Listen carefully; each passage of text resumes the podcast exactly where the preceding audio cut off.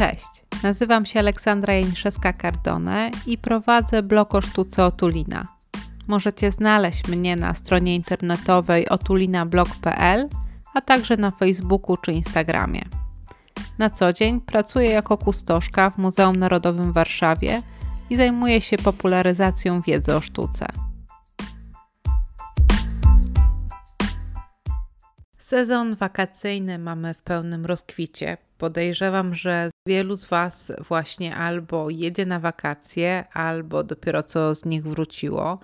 I słusznie, bo moim zdaniem podróżowanie to jedna z najprzyjemniejszych czynności, na pewno sposób na spędzanie wolnego czasu i poznawanie nowych miejsc, ale często też wiąże się z naszą działalnością zawodową.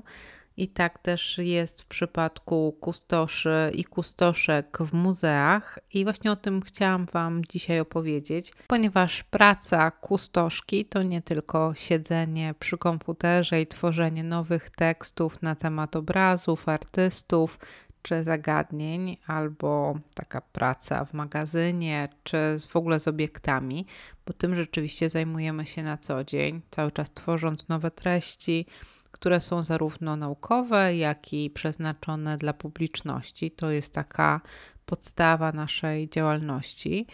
Ale też czasami zdarza się, że dzieła sztuki są wypożyczane na wystawy, i to wy zarówno wystawy w Polsce, jak i wystawy zagraniczne. I właśnie wtedy, kiedy jakieś muzeum zagraniczne chce pokazać nasze wspaniałe arcydzieło, wtedy my musimy im towarzyszyć, to znaczy dziełom w ich podróży, a to głównie ze względu na to, że gdyby coś się wydarzyło po drodze, to my wtedy jesteśmy i możemy zareagować, a także kiedy dzieło już przyjeżdża do goszczącego je muzeum, też obserwujemy, jak ono jest wyjmowane ze skrzyni, jak jest wieszane albo montowane na ekspozycji, i to wszystko również należy do naszych obowiązków. Dlatego też dziś pomyślałam, że korzystając z wakacyjnej aury, podzielę się z Wami moimi wspomnieniami z jednej takiej dosyć malowniczej podróży, która miała miejsce do Los Angeles e, w Stanach Zjednoczonych przy okazji wystawy w Muzeum Getty, gdzie prezentowane były dzieła wokół zagadnienia mm, aktu w sztuce renesansowej. Oczywiście bardzo ciekawej wystawy, jak to bywa też z realizacjami Getty, e, obudowanej e, ciekawym komentarzem, ale także i mm, piękną publikacją. I tak się stało, że w 2019 roku w styczniu wybrałam się w podróż, po raz pierwszy dla mnie podróż do Stanów Zjednoczonych, ażeby odebrać nasze dzieło Adam i Ewa, namalowane przez Lukasa Kranacha starszego. Zapewne znacie to dzieło, jeżeli odwiedzacie Muzeum Narodowe w Warszawie, ponieważ jest on eksponowany na drugim piętrze w Muzeum Narodowym y, na galerii stałej, Galerii Sztuki Dawnej. Jest to dzieło na pewno niezwykłe z wielu względów. Mm, przede wszystkim dlatego, że powstało dosyć wcześnie w tym znanym okresie mm, twórczości Kranacha, w około 1510-12 mm, roku. E, I prezentuje ono bardzo ciekawy moment w twórczości w ogóle XVI-wiecznych artystów północnych, kiedy zainteresowanie antykiem, nagością staje się coraz bardziej powszechne, i przenika do różnych tematów, nie tylko tematów, jak moglibyśmy sobie to tak wyobrażać, mitologicznych czy no, związanych z literaturą, ale właśnie jak najbardziej do sztuki religijnej. Tutaj temat pierwszych rodziców i właśnie ich odkrycia e, dla samych siebie po popełnieniu grzechu pierworodnego, tego, że są nadzy i że wstydzą się tej nagości, oczywiście był bardzo chętnie przez artystów wykorzystywany.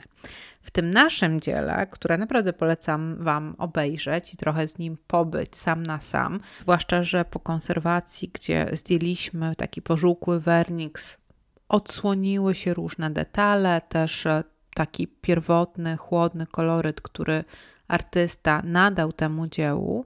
Jednak do końca nie możemy przesądzić, czy to jest moment tuż przed popełnieniem grzechu pierworodnego, czy może już oglądamy jego efekt? Bo jak się przyjrzycie, to jabłko, które ma być tym owocem zakazanym, jeszcze nie jest nadgryzione przez Ewę, ale już pierwsi rodzice mają osłoniętą nagość. Artysta zatem bawi się trochę z widzem, ponieważ e, to osłonięcie nagości jest zupełnie mimowolne. Nie jest takie, że to pierwsi rodzice e, to czynią, ponieważ jak przyjrzycie się, to Adam jest przesłonięty gałązką drzewa, przy którym stoi, i to y, niedawno zostało rozpoznane to drzewo jako e, figowiec pospolity, a nie dąb, tak jak wcześniej badacze chcieli. To wszystko oczywiście jest bardzo ciekawe, ale nie będę tutaj teraz w to wnikała. I jak możecie kojarzyć z Biblii, mm, jest tam napisane, że pierwsi rodzice, jak spożyli owoc drzewa poznania dobrego i złego, to dostrzegli, że są nadzy i przesłonili się tymi listkami figowymi. Więc oni już stoją przy tym drzewie, którego liście mogą wykorzystać. Na razie Adam jest ukazany no, w takiej sytuacji trochę zastanej, bo po prostu stoi przy tym drzewie. Natomiast Ewa również jest skromnie przesłonięta, ale z kolei e, liśćmi z gałęzi, którą trzyma, i to jest gałąź jabłoni. Zatem, wedle tradycji gatunku drzewa, którym owo drzewo poznania dobrego i złego miało być. I tutaj są dwie zabawne konstatacje. Jedna jest taka, że nie widzimy tego drzewa. Ono musi być gdzieś na prawo od Ewy i do tego ona musiała naprawdę stanąć chyba na palcach i łamać całą gałąź, żeby zerwać jabłko, no bo jak inaczej wytłumaczyć, że właśnie tą gałązkę trzyma.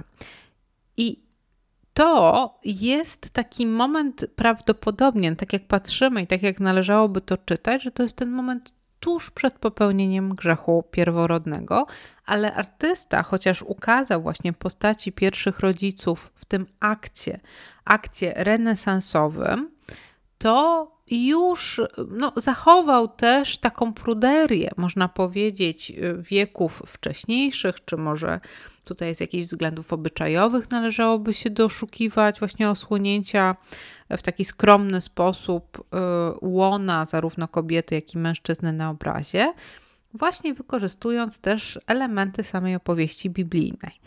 Ale ten akt i jego jakość i ważność właśnie została dostrzeżona przez e, osoby realizujące wystawę, czy też budujące ten zestaw dzieł, który był pokazywany w Los Angeles.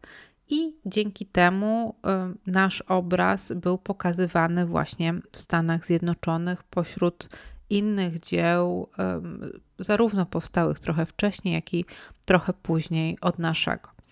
To też podkreśla ważność i jakość y, tej kompozycji. W ogóle to dzieło dosyć często podróżuje, bo mm, również jest wypożyczane na wystawy poświęcone w ogóle twórczości Lukasa Kranacha starszego. Oczywiście mm, te wypożyczenia są rozłożone w czasie, bo dzieło, które wykonane jest na podłożu drewnianym, też musi mieć trochę, nazwijmy to, spokoju w takich stabilnych warunkach, które są mu znane ale to też jest temat może trochę na inną opowieść. Natomiast ja chciałam Wam opowiedzieć o tym, jak wracałam z Adamem i Ewą z Los Angeles do Warszawy pewnego styczniowego dnia, który najpierw był bardzo dla mnie gorący, a później coraz bardziej się ochładzał. W dniu demontażu wystawy, kiedy to jako kurierka przyszłam na zamknięte już dla publiczności salę i mogłam oglądać, jak ta piękna ekspozycja znika po kolei zdejmowana przez Mm, osoby obsługujące ten proces i różne dzieła, zarówno rzeźby, jak i obrazy były pakowane i mm, no, umieszczane w skrzyniach, bo taki jest to proceder. Również uczestniczyłam w pakowaniu e, naszego dzieła. I kiedy już wszystko było ukończone, okazało się, że niestety mój samolot, którym miałam wracać bezpośrednio z Los Angeles do Warszawy, jest e, no, popsuty, tak należałoby powiedzieć, e, i nie ma takiej możliwości w ciągu całego nadchodzącego tygodnia, ażebym mogła wrócić takim bezpośrednim połączeniem. I tak zaczęła się moja przygoda, ponad 24-godzinna, kiedy okazało się, że jedyne możliwe połączenie to przelot z Los Angeles do Nowego Jorku na lotnisko JFK, ale ponieważ wiele osób było w tej samej sytuacji co i ja, to nie było już niestety miejsc z JFK i musiałam wylecieć do Warszawy z lotniska e, Newark, które no, jest pod Nowym Jorkiem. Oczywiście to nie ja sama organizuję sobie wtedy tą zmianę planów. Są odpowiednie osoby, które pilnują i dbają o proces tych kolejnych etapów podróży. I chociaż może brzmieć to zupełnie niewinnie, to zaświadczam Wam, że był to spory wysiłek, ponieważ po nocnym locie e, właśnie z, z Los Angeles musiałam się stawić na odprawie celnej, najpierw na lotnisku JFK, gdzie czekałam no, kilka godzin na to, żeby nasza skrzynia była odprawiona. Następnie um, przejechaliśmy taką specjalną ciężarówką przez całą odległość e, pomiędzy jednym a drugim lotniskiem, dzięki czemu też pierwszy raz w życiu mogłam obejrzeć całą panoramę zarówno Manhattanu, jak i kolejnych dzielnic Nowego Jorku. I następnie znowu trafiłam na odprawę celną z kolei w Newark. I tu największym problemem dla mnie była różnica temperatur, ponieważ e, w Los Angeles, jak możecie sobie wyobrazić, było dosyć ciepło, natomiast e, Nowy Jork przywitał mnie mroźną temperaturą, na którą nie do końca byłam przygotowana. Niemniej dzielnie spędziłam kolejne kilka godzin na odprawie celnej na lotnisku, gdzie obserwowałam, jak kolejne skrzynie, które tam się znajdowały, były odprawiane, pakowane i już przeznaczone do, do dalszej części, do której jakby takie osoby jak ja, takie cywilne, no nie pracujące na lotnisku, już nie miały dostępu. I tutaj zaczyna się ciekawa historia z tym naszym obrazem, ponieważ jechał on razem na palecie umieszczony pomiędzy takimi dwoma kartonowymi pudłami.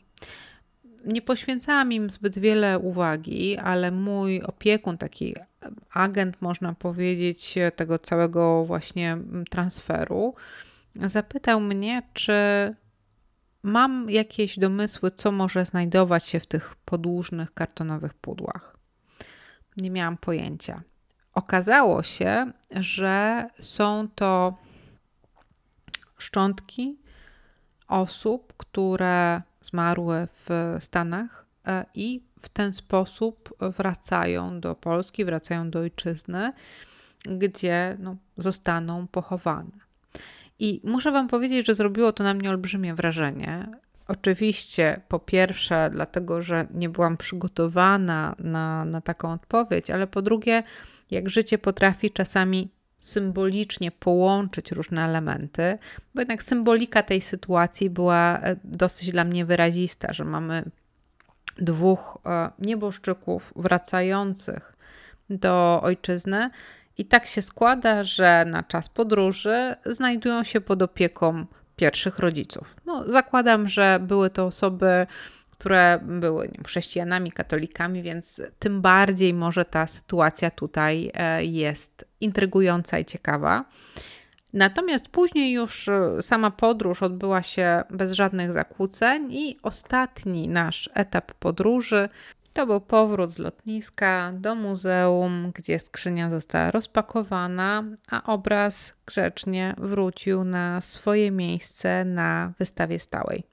Dzielę się z Wami tą opowieścią, bo pomyślałam sobie, że może być dla Was ciekawa wiedza na temat e, no, takiego życia po życiu trochę tych dzieł. A przy okazji możecie dowiedzieć się, jak funkcjonują muzea i że nie tylko wieszamy nasze dzieła na ścianach i zostają one w jednym miejscu nieustannie, ale często też podróżują i są takimi naszymi wysłannikami na rozmaitych wystawach, gdzie um, uzupełniają opowieść, też stają się takim elementem większej narracji, również o naszym muzeum, czy w ogóle o muzeach, z których pochodzą, no bo dzięki temu budowana jest też taka świadomość o tym, że te rozmaite kolekcje, z których wypożyczane są dzieła, są po prostu kolekcjami ważnymi, dużymi mm, i mającymi coś do zaoferowania.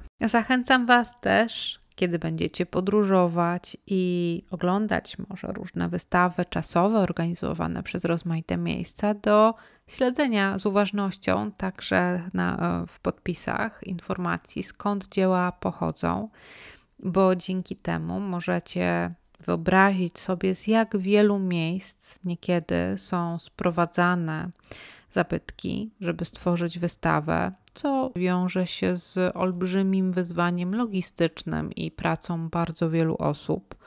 Taka, żeby spiąć wszystkie transporty, też wszystkie mm, dzieła, żeby były w jednym czasie możliwe do zamontowania na wystawie i później, żeby je odesłać, to wcale nie jest e, małe zadanie. Ono jest naprawdę bardzo czasami stawiające wiele wyzwań ale też może podczas takich wizyt i czytania tych napisów uda Wam się dostrzec jakichś małych ambasadorów polskich zbiorów e, i może też będzie to dla Was jakimś takim przyczynkiem do wzruszenia.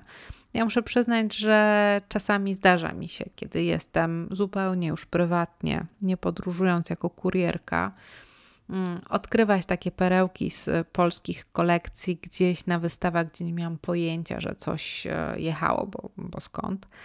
E, I robi mi się wtedy trochę cieplej na sercu. Chociażby dlatego, że czuję, że jesteśmy po prostu częścią większej, w moim wypadku europejskiej całości, bo to głównie są te moje przestrzenie podróży. Więc też tego Wam życzę. I to tyle w dzisiejszym odcinku. Mam nadzieję, że podobała Wam się ta nieco przewrotna opowieść o podróżowaniu z punktu widzenia kustoszki. Jeżeli macie ochotę na więcej takich historii z zaplecza muzeum, to dajcie znać. Niezmiennie zachęcam Was do kontaktu. Piszcie do mnie czy na Facebooku, czy przez skrzynkę mailową. A ja życzę Wam miłych wrażeń przyszłego tygodnia i mam nadzieję wakacyjnej aury, nawet jeśli zostajecie w pracy, w domu, to żebyście złapali trochę e, energii i odpoczynku. A my słyszymy się za tydzień.